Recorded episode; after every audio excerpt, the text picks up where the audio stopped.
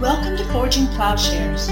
We hope you enjoy this conversation and are challenged by it. Please stay tuned at the end of the podcast for a short message about our ministry. I want to suggest in this lecture that Ephesians directly addresses the issue and problem of racism, most obviously in the depiction of a unified church and Jew and Gentile unity and the depiction then of a unified creation, that God's purposes for creation and humankind, they've not been thwarted, though we can see clearly see and we can name sin then by the sense in which there are these divisions between peoples, the Jews and the Gentiles in Scripture, the black and white today, but it is one of the main plagues of the human race is this divisiveness. And of course, I see the plan of Christ and the way that Paul is depicting this in Ephesians as an apocalyptic breaking in. And this is what I think Ephesians means when it talks about the God's election or God's purposes for creation are being worked out. His purposes from the foundation of the world are being fulfilled, and we can see this then most clearly in a united, a unified church. Salvation in this understanding, first of all, it's not contractual, but we can see salvation in this apocalyptic relational event. That the restoration of human relations is connected to the relationship of God human relationships. And these are all interconnected with a cosmic relationship, that is, the relationship of humans with the earth, so that all things then are being restored to God's intended purposes. This is a very different picture of salvation, of course, than often depicted in the notion of a law that has been broken. The human problem is not that we've broken a law and somebody needs to pay the price. The human problem is that we are alienated. There's hatred, there's violence, and this is on display every day before all of us. It's not that we imagine everything can be fixed in terms of a contract, and unfortunately, this sort of contractual Christianity misses the point of Christianity, certainly misses the import of a book like Ephesians. And so, contractual Christianity is just more of the same problem and maybe even a, a, confounding of the problem because it takes away the resolution that we would have otherwise in Christianity. What's being depicted in the book of Ephesians are the principalities and powers are themselves engaged in promoting alienation. Maybe we live in a time when that is most clear that we have a president and a system in which the violence, the dualisms that divide us are being more and more accentuated. Maybe it's a time in which a Christianity that would identify itself with the forces of alienation proves itself most empty. That Jew, Gentile, slave, free, male, female, there is a system, the system of this world, black, white, that would continue to do identity according to these antagonistic differences. This describes relationships of power, you know, Jew, free, male, white, all relationships of power over others. And to the degree that we identify ourselves with those relationships of power, to the degree that we live off this power, to the degree that this power defines us, I'm afraid we've left off being defined by Christ. Paul describes himself as a prisoner and an ambassador. It's an interesting combination that as he is taking up the suffering of Christ on behalf of his Gentile ministry, and that way, you know, that he's describing that he is in prison then as an ambassador in chains because of the insight he has into the mystery of Christ. And so part of the issue, you know, what is the mystery revealed? Well, he's already explained in chapter 3 that it is the Jew Gentile unity.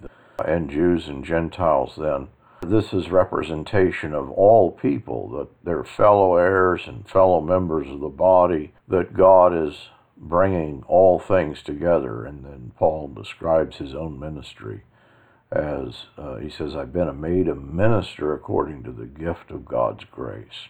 God who created all things so that the manifold wisdom of God, we've got two things juxtaposed. There was a mystery. The mystery then has now been revealed in the wisdom. The wisdom, of course, was always there in the Old Testament, the wisdom literature, but now we have the wisdom personified.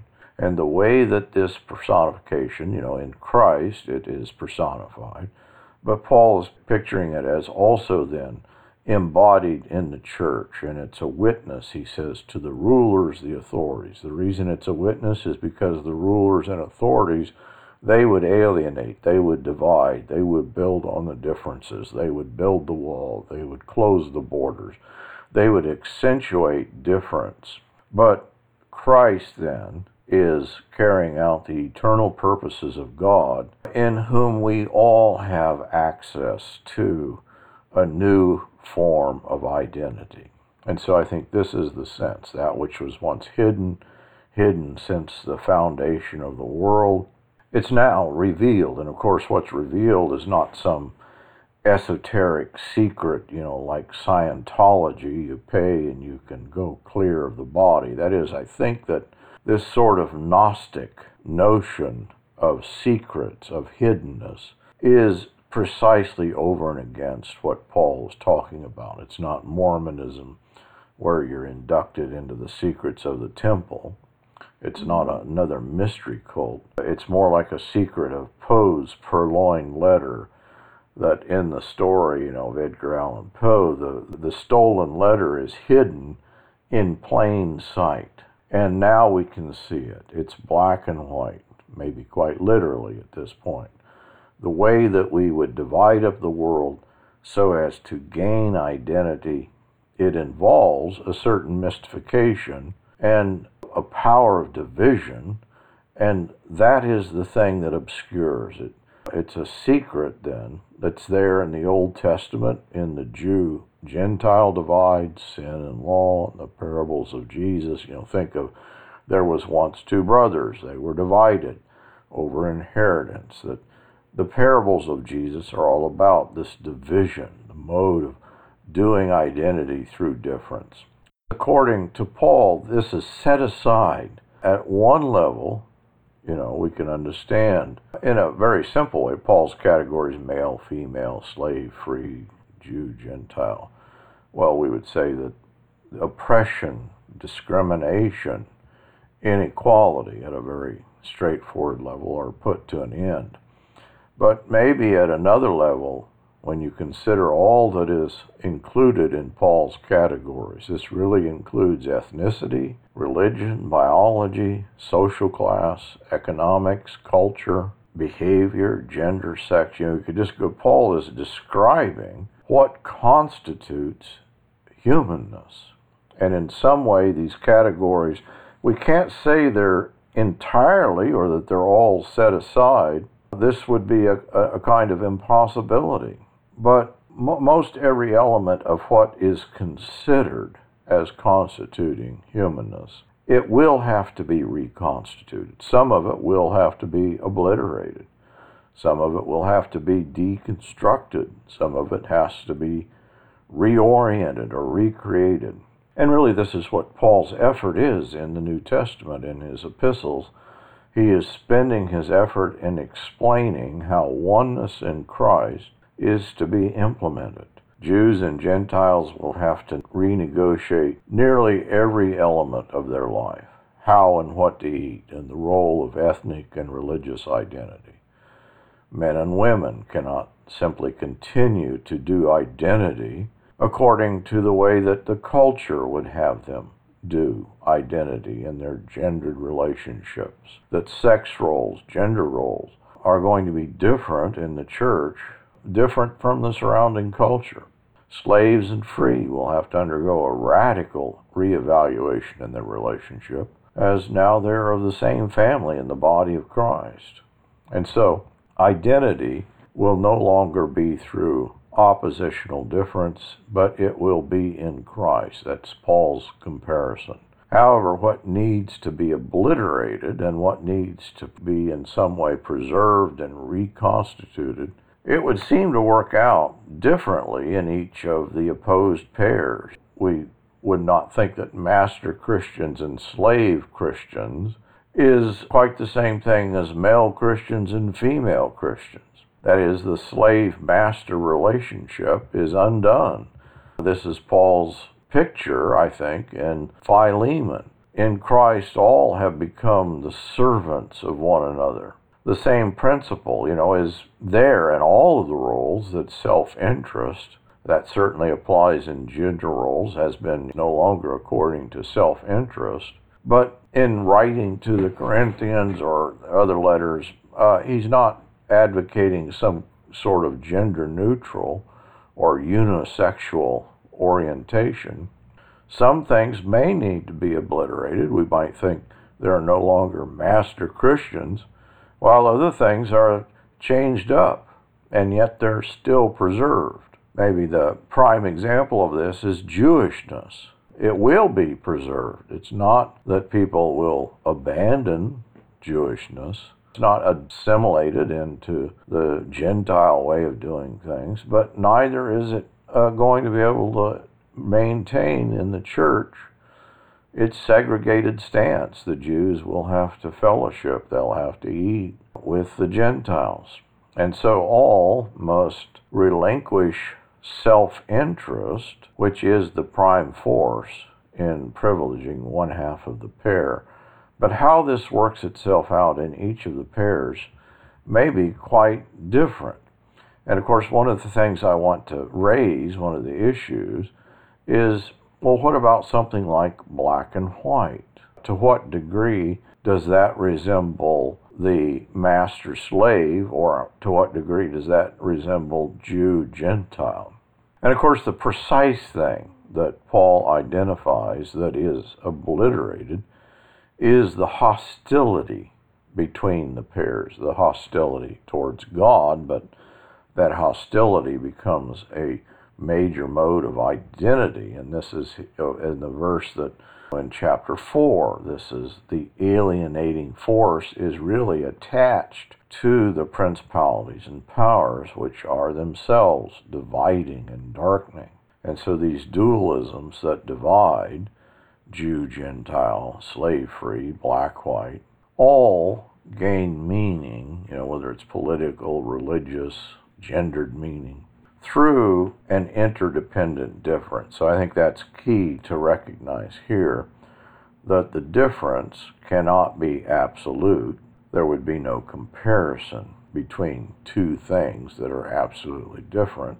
But to describe the difference as inhering in the pairs in some of these pairs creates a kind of instability.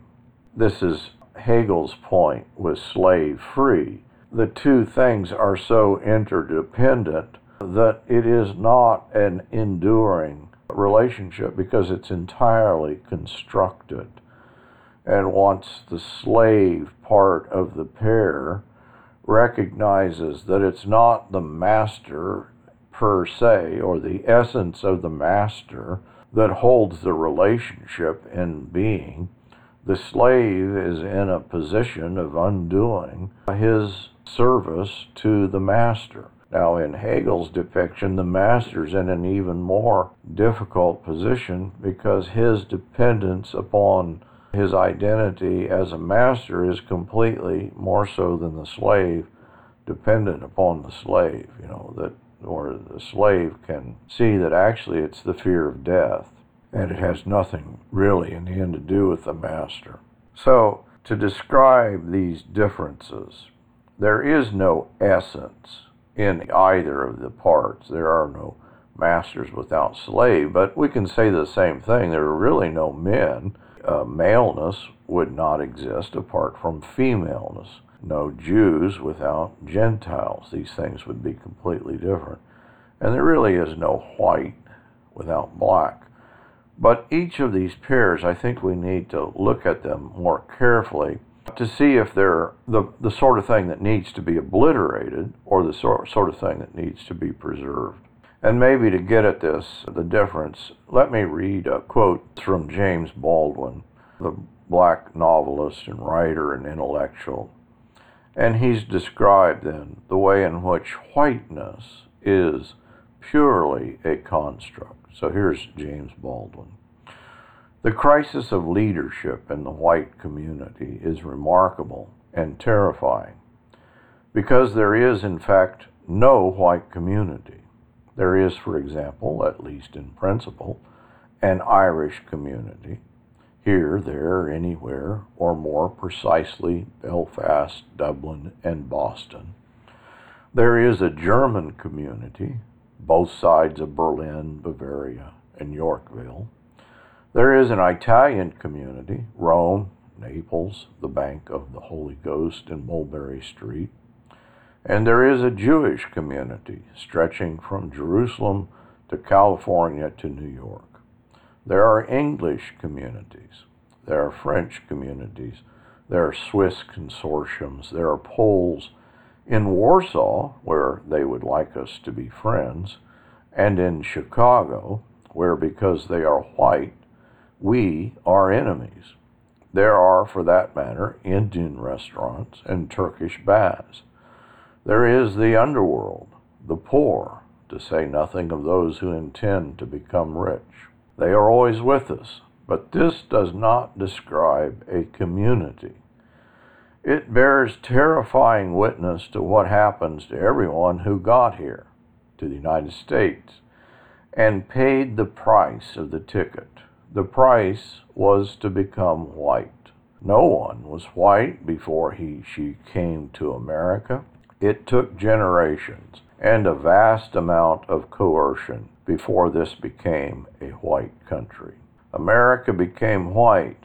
The people who, as they claim, settled the country became white because of the necessity of denying the black presence and justifying the black subjugation. No community can be based on such a principle. Or, in other words, no community can be established on so genocidal a lie. White men from Norway, for example, where they were Norwegians, became white by slaughtering the cattle, poisoning the wells, massacring Native Americans, raping black women.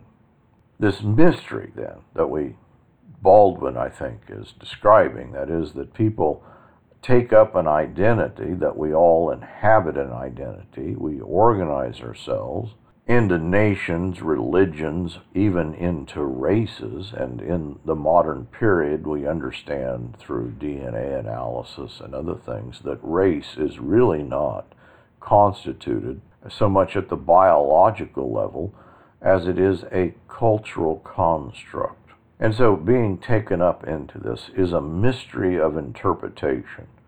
We could apply it to any number of things the old against the new the Old Testament, you know, the New Testament, law against grace, inside against outside. I believe that any system that would presume to divide itself in this way, even and most especially theological systems, have been captured then by an obscuring of the truth. And this is the obscuring that Christ, the lie that Christ has come to dispel this mystery that divides our thinking, it confounds our thinking.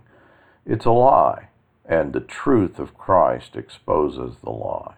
And so, whiteness describes a relationship of power. And to the degree that people depend upon this, this is the degree that they miss the genocidal form out of which this identity emerges. In Willie Jennings' description, Jennings is a black theologian. He says that we continue in this country to center the good, the beautiful, the intelligent, and the noble around whiteness, creating a regime of whiteness. This whiteness disciplines fantasies of becoming, becoming human, mature, cultured, civilized, authoritative, such that whiteness continues to colonize through these ongoing effects. Jennings refers to it as Caucasia's capital. He even raises the question can white people be saved? And the question, as he explains, does not pertain to the efficacy of salvation, you know, in regard to a category of people. But the point is that whiteness is a way of being, it's a construct in the world that stands opposed to the Christian way of being in the world. It divides the world up in a way that Christianity would unite the world. Whiteness, he explains, is a deformed building project aimed at bringing the world to its full maturity, as if whiteness contained the end point. It is conceived as part of the idea of progress, that is, as Europeans colonized the world, this new world that is being conquered and colonized is not allowed a voice but is named in reference to the colonizers. These Europeans, quoting Jennings, answered the question without the voice or vision of the peoples of the new worlds. They self designated and they designated a variety of peoples in reference to their own self designation. They began to suture different peoples, clans, and tribes into racial categories. They, the Europeans, were white, and the others were almost white, not quite white, or non white, or almost black, not quite black, or black. Whether metaphorical or literal in these designations, we know that literal genocide began with identifying these non white people as different, as over and against, and they were denied a voice, so that whiteness was projected into their world as the end point that they had not achieved, an order of meaning that they fell outside of in some way. And of course, as Jennings, who is a, a, theologian, points out, this was very often done in the name of Christ and in the name of Christian missionary enterprise. Quoting Jennings, death expanded its reach by designating peoples and the earth in reductive categories, isolating lives into fragments in order to make them useful, turning everything into commodities. Christian conversion became an event toward whiteness as a formation toward maturity. In Jennings' explanation, whiteness does not pertain to birth or biology, but it refers to a particular form of human agency and subjectivity by which humanity, progress, maturity is gauged. And so this is the point to merge Christian the word Christian or the identity of Christian with whiteness is on the order of merging master with Christian. It's really to reverse the valuation system of what it means to be a Christian. It entails being an owner rather than being owned. It entails being a citizen of the first world, the world of whiteness, rather than a stranger or a third world it involves gauging the departure from darkness over and against. In other words, one sets aside one way of being human so as to be white. And whiteness then can be equated with having a voice, whereas to non whites it means literally in history to have been owned or being part of the material process. One of the things that is being pointed out in the claim that reparations should be paid is the degree to which this economy, and it's quite surprising to the degree, that this economy was built upon the back of slave labor. And so to be a citizen of Caucasia meant taming the wilderness, subjecting the native inhabitants, subjugating them, and by this means establishing an identity, the identity of the nation state And this is a pure construct that many people noticed, that it's not grounded in the shared actual race of whiteness, but it's the creation of a new identity. It's not grounded in the land in the way that many peoples identify themselves with a particular locale, but it takes ownership of the land. And the labor of the whites took on a different order of meaning than blacks in relationship to the land, and that was a, a labor of ownership and control to establish whiteness and citizenship. And so native and black in Jennings' description were perceived as closer to nature and its raw condition of unproductivity. That is, you have to take the goods of nature and process them, manufacture them to make them worthwhile. The destruction of nature renders nature valuable in the form of the product. And in this understanding, whiteness, if we take Christianity as our value system, really what we're saying about being white as an identity would be on the order of, imagining that Jewishness or maleness or master are in and of, of themselves an adequate identity. That is, whiteness is a condition of lostness.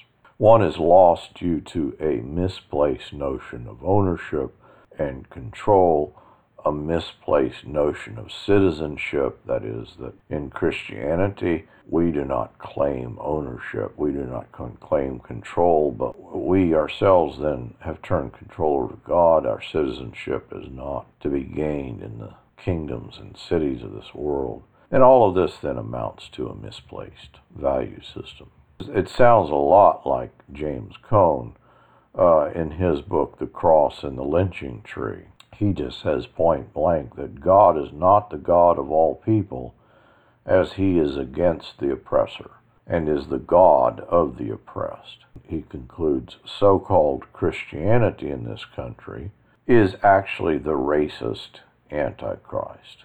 This false Christianity of the oppressor must be replaced, he says, by an authentic Christianity fully identified with the poor and oppressed.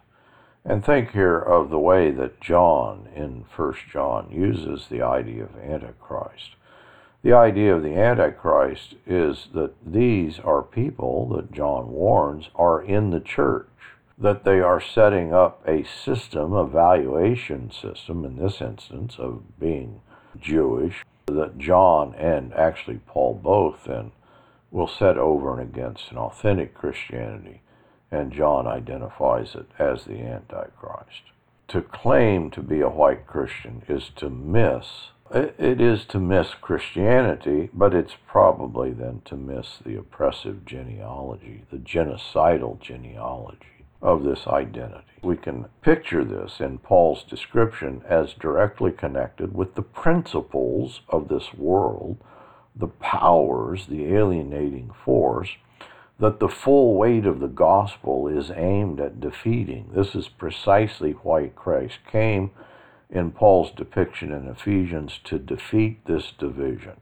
That is, that we've been entrapped in this thing. The mystery of our identity is one we naturally inhabit in the way we organize ourselves in dualistic identity. It's what confounds us and in some way obscures our understanding. And so it is a mystery. The, you can actually take it and picture it as between the creation and the creator, in which the created order, you know, this is Paul's depiction in Romans 1, is idolatrously pitted against the other. That is, it's in some way reified, it's made God. The idolater self designates, like the white man self designates. The colonizer imagining that all else is relative to his created image and imagining that he is actually in the place of the creator. And so Paul depicts passage from out of this mindset as the opening of this obscurity that darkens every mind. The passage from once hidden to now revealed marks a new historical consciousness. And it is a mystery then concerning relationship between creation and creator, but of course it's a mystery that Paul describes is interwoven then throughout all of our relationships. It's an idolatrous relationship, it's an antagonistic relationship. And once the opening of the secret, you know, once we pass to that which was once hidden to now revealed, Paul is depicting this as a new historical consciousness. An understanding of the purposes of creation is open to us. And so, according to Ephesians, it pertains to things in heaven, things on earth, that is, everything. It's God's predetermined purposes are being worked out for all things. And the idea is we can no longer do identity, preserve the gap on the basis of difference between God and creation, heaven and earth, because Christ has bridged all of those various gaps. Could read Romans 9 to 11. It's really a retelling of all history. And the unfolding of this mystery, Paul connects then to the breaking down of the dividing wall of hostility. This is in Ephesians 2:14 between Jews and Gentiles. It's a reference to a literal wall that has cosmic implications. And this reference then is obviously to the temple as a cosmic representation, such that divided people will be made one but also, of course, the breaking down of this wall is the breaking of the wall, the divide between heaven and earth. It's broken down is God now dwells with man. It's a deployment of the revealed hermeneutic, apart from which the mysteries remained. Paul is actually allegorizing or spiritualizing the most sacred thing to the Jew, the inner core of the temple, the inner core of Judaism, and actually, this depicts, it gets at his mode of applying Hebrew scriptures. He's going to do a, a kind of allegorical representation of many of the Hebrew scriptures. And the idea is that what pertained then once to these particular individuals pertains cosmically and personally, because people are reconstituted in a singular family in which their personhood involves a new consciousness. It's holistic, it's personal. And this new family Paul describes in Ephesians 2:21, in whom the whole building is being fitted together. He's talking about the church, but the church then takes on it is a temple. It's growing into a holy temple in the Lord and of course, the temple is itself cosmic, in whom you also are being built together into a dwelling place of God in the Spirit. Gentiles and Jews, black and white, American and immigrant, are no longer divided. The individual, we might say, is no longer divided. Heaven and earth are no longer divided in this fulfilled cosmic arrangement. And so, as Paul describes it in Galatians, the binaries Jew, Gentile, slave, free, male, female. Maybe in a sense, these are a kind of convention of language, a convention of the way that we do identity. It is a way of understanding, but it no longer pertains in this new mode and identity of thought. And so this gets at the scheme, once hidden, now revealed and taking in the full scope of history. It encompasses, Paul says, the age of the cosmos in 2 1 to 2, in which people were dead in their trespasses. The mystery of that former age, you know, he says it's constituted by the prince of the power of the air, of the spirit that is now working in the sons of disobedience. The mystery, I think, then, we might connect to the role of sin's deceit, to darkness, to the darkness of sin. And the mystery revealed, I think, is connected. Maybe it's not the full summation of it, but it is connected to the overcoming of sin. Now, Paul in Ephesians 5 is going to connect the revealed mystery. It's not simply this negative thing, because he connects it to the male female. A man shall leave his mother and father and cling unto his wife, he's describing in Ephesians 5. And he says that this pertains not to simply to the marriage relationship. He says, I'm talking about Christ and the church. And so the one flesh relationship in some way finds its fulfillment or references the unity of the oneness of marriage. What I'm describing here is that this mystery references a primal goodness which precedes sin. So it's not that the union between Christ and the church, like the unity of marriage, it's not incomprehensible. I don't mean to say that. But what is revealed in this union is the cosmic breadth of the marriage like unity brought about in Christ. Creation's purpose remained an undisclosed and unfulfilled mystery, which is now disclosed, made known, preached, realized. It is a new unity, and it's realized in the Spirit. And of course, Spirit is interwoven the way that this is captured in 111, 316, 526 of Ephesians through a spiritual washing, through the power of the Spirit to work in Paul in making the mystery known. It is clear that the Spirit is the means to unity, inward and outward unity, cosmic and local unity, the unity of Christ and the church, the unity of Jews and Gentiles, and the unity realized in the inward man, as Paul puts it is a reconciliation in Christ, sealed by the Spirit. And Paul sums this up as peace. This peace is not simply an interlude between wars, but it's a state of unity and participation in God. So being in Christ means participation in the cosmic plan unfolding in a unified humanity founded in peace. So all of this refers back to Ephesians 1 9. He made known to us the mystery of his will. So the gospel is nothing less than an opening up of the will of God to human understanding. We now understand what God has foreordained or predestined or predetermined for the world that you know the uh, what he's elected to do. Strange then that there is another gospel which claims that God's plan or his reasons for predestination, they're opaque. And of course, what I'm talking about here is Calvinism. Calvinism, maybe we could say evangelicalism to the degree that it's Calvinist. There are doctrines that would keep the mystery a mystery. Calvin says that God's predestination is mysterious, it's utterly incomprehensible. I believe there's no accident that this incomprehension of Calvinism leaves violence a place. He believes this impenetrable mystery is itself what is you know a wonder or to be revered.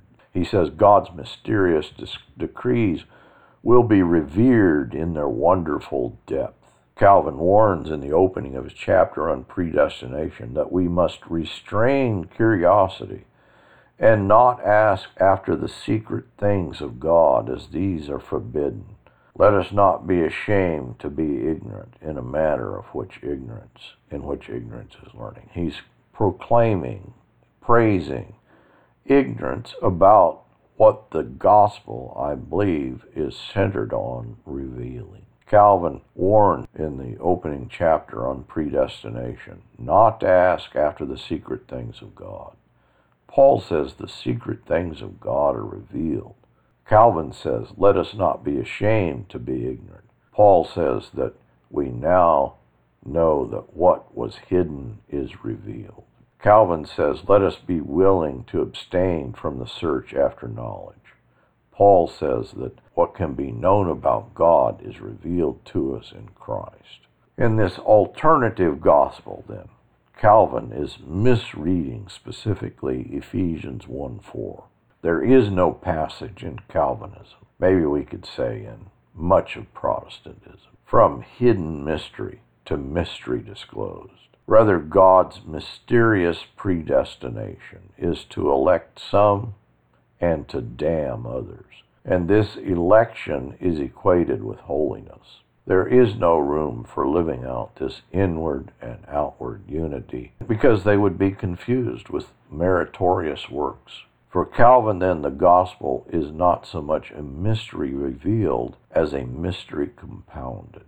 And so the question is if a gospel that misses Christ's disclosure and fulfillment of cosmic purposes, purposes preordained before the foundation of the world, does this qualify as gospel or is it in fact a counter gospel, an anti gospel? Calvinism, Augustinianism, Roman Catholicism, Protestantism very often confound the mystery rather than reveal it by reducing sin and salvation to a mystery. And my point here is that racism, nationalism, ethnocentrism are not going to be addressed by this mystified, obscuring Christianity because it will not disclose the way that we divide up the world is undone in Christ. So strangely, the, the religions and the real Christian religions continue to divide, dividing and apportioning perhaps even the body of Christ by human power, human walls of separation, human priests, human institutions. They would say, oh, we only have the true body. Only we work the magic of turning the bread and blood into the body of Christ. Only we rightly apportion back to James Baldwin. But this cowardice, this necessity of justifying a totally false identity, and of justifying what must be called a genocidal history, has placed everyone now living into the hands of the most ignorant and powerful people the world has ever seen. And how did they get that way? By deciding that they were white. By opting for safety instead of life, by persuading themselves that a black child's life meant nothing compared with a white child's life, by abandoning their children to the things white men could buy, by informing their children that black women, black men, and black children had no human in- integrity, that those who call themselves white were bound to respect. And in this debasement and definition of black people, they debased and defamed themselves and have brought humanity to the edge of oblivion. Because they think they are white, because they think they are white, they do not dare confront the ravage and the lie of their history. Because they think they are white, they cannot allow themselves to be tormented by the suspicion that all men are brothers because they think they are white, they are looking for or bombing into existence stable populations, cheerful natives, and cheap labor. Because they think they are white, they believe, as even no child believes, in the dream of safety. Because they think they are white, however vociferous they may be, and however multitudinous, they are as speechless as Lot's wife, looking backward, changed into a pillar of salt. However, white being absolutely a moral choice, for there are no white people, the crisis of leadership for those of us whose identity has been forged or branded as black is nothing new. We who were not black before we got here either we were defined as black by the slave trade, have paid for the crisis of leadership in the white community for a very long time, and have resoundingly, even when we face the worst about ourselves, survived and triumphed over it. If we had not survived and triumphed, there, there would not be a black American alive. End of quote there. There can be no more white Christians. Certainly, then, there can be white Christians no more than the divide between Jew, Gentile, slave free, male, female continues. This is not the way Christians do identity. God's will for time, for all eternity, for all reality are summed up in Christ. He made known to us the mystery of His will according to His kind intention, which He purposed in Him with a view to an administration suitable to the fullness of the times. That is the summing up of all things, things in heaven and things on the earth. All that is now divided is being unified in Christ. All that is alienated is being reconciled in Christ, and it is out of this reality that we are to live. At a very simple point, to be Christian is to break out of the division of whiteness as an identity, as a value system, or a form of citizenship. Perhaps all we can expect is to gradually learn to be something other than white, something on the order of citizens of a different sort of kingdom. And this begins in Paul's description through a different sort of embodiment. That is, we're embodied in Christ. We are members of the body of Christ. And this isn't simply an abstraction, but it's a real world connection to other peoples as a means to receiving grace and gifts of the Spirit. This is not identity by difference through segregation but a preservation of unity provided by Christ. As Paul says, there is one body and one Spirit, just as you were also called in one hope of your calling, one Lord, one faith, one baptism, one God and Father of all, who is over all and through all and in all. To be Christian, then, is to give up on ownership, it's to give up on first world citizenship, so as to identify with a different citizenry, the dispossessed and poor in the world. The space Christians are to occupy is neither coveted nor contested as it is outside the city, where doing life together is the singular economy and value. As Jennings puts it, we must be saved from being or becoming white people as we relinquish white capital we can begin to enjoy the gifts from on high, in Paul's phrase. But to each one of us, Paul says, grace was given according to the measure of Christ's gift. And this is capital Thank you for listening to this episode of Forging Plowshares. You can learn more and join our growing community by visiting forgingplowshares.org please consider supporting at patreon.com slash paul axton or by donating at forgingplowshares.org slash donate.